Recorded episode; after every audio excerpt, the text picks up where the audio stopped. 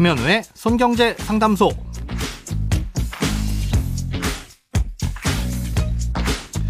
새는 돈 맞고 숨은 돈 찾아드립니다. 손경제 상담소 김현우입니다.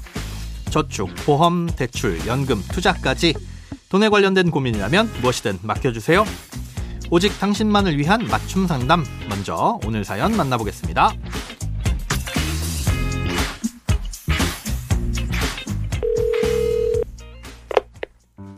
40대 주부입니다. 제가 세금에 관해서 잘 몰라 몇 가지 여쭤봅니다. 저희 집의 소득은 프리랜서로 일하는 남편에게만 있는데요. 문제는 저희 집에서 쓰는 신용카드가 남편 명의가 아니라 전부 소득이 없는 제 명의라는 겁니다. 그래서 많은 세금을 내게 된 것 같아 이제부터는 남편 카드를 쓰려고 합니다. 내년 종합소득세 신고 전에 카드나 현금 등 세금 혜택을 받으려면 뭘 준비해야 하는지 궁금합니다.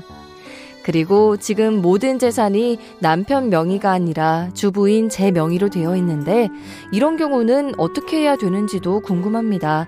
도와주세요. 어, 일단 자세한 내용은 뭐 어떤 업종이고 또 사업장이 따로 있는지 없는지 등등의 상황에 따라서 달라질 수는 있지만 일반적인 원칙을 기준으로 설명을 해드리겠습니다. 아, 결론부터 말씀드리자면 지금 사연자분의 상황에서는 누구 명의의 신용카드를 썼는지는 그렇게 크게 중요하지 않습니다. 중요한 건 지출한 내역이 실제로 사업상 필요한 경비로 지출된 것이냐 이겁니다. 남편 명의의 신용카드로 지출하거나 현금 영수증을 끊었더라도 사업과 무관한 지출이면 비용으로 인정받을 수 없는 거고요. 반대로 아내분 명의의 신용카드를 썼더라도 사업상 필요한 경비로 지출한 것이라면 그 사실을 증빙할 경우엔 비용 인정이 가능합니다. 예를 들어서 직업이 의류 디자이너인데 일에 필요한 색연필과 가위가 필요해서 구입했다면 그건 누구 명의의 카드로 지출했든지 간에 비용으로 인정받을 수 있습니다. 하지만 똑같은 색연필과 가위를 샀다고 하더라도 그게 만약 이 자녀의 학용품을 산 거라면 남편 명의의 신용카드로 지출했더라도 비용으로 인정받을 수 없다는 겁니다. 또 이런 내용은 나중에 정리하려면 복잡하고 증빙하기 어려울 수 있으니까 이 장부에 기입을 해놓는 게 원칙인 거고요. 사실 그렇기 때문에 누구 명의의 신용카드로 썼느냐가 중요하다기보단 아예 지출을 할 때부터 이 지출이 사업상 필요한 지출인지 아니면 가정에서 쓰는 일반적인 지출인지를 구분하는 것이 편의상 더 중요합니다.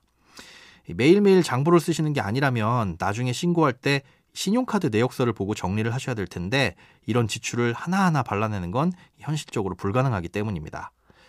네, 그래서 평소에 지출을 할 때부터 사업용 신용카드와 사업용 계좌, 그리고 가정용 신용카드와 계좌를 따로 분리해서 사업에 쓰이는 지출을 명확하게 구분해 놓는 것이 좋습니다.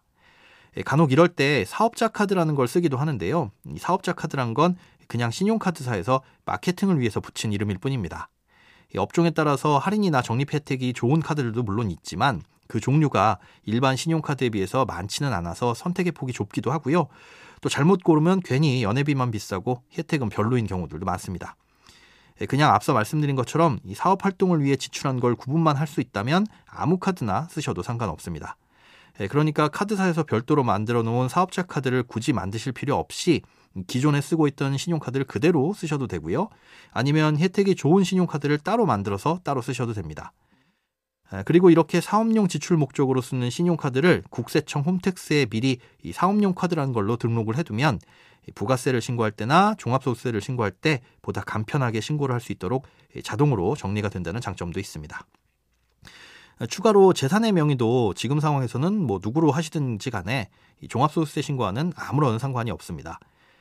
종합소득세 신고는 말 그대로 소득에 대한 신고니까 그렇고요. 괜히 명의를 지금 변경하게 되면 취득세를 또 내야 할 수도 있으니까 다른 이유가 아니라면 굳이 변경하실 필요는 없습니다. 크고 작은 돈 걱정 혼자 끙끙 앓지 마시고 imbc.com 손경제상담소 홈페이지에 사연 남겨주세요. 검색창에 손경제 상담소를 검색하시면 쉽게 찾아오실 수 있습니다. 여러분의 통장이 활짝 웃는 그날까지 1대1 맞춤 상담은 계속됩니다. 돈 모으는 습관 손경제 상담소 내일도 새는 돈 맞고 숨은 돈 찾아드릴게요.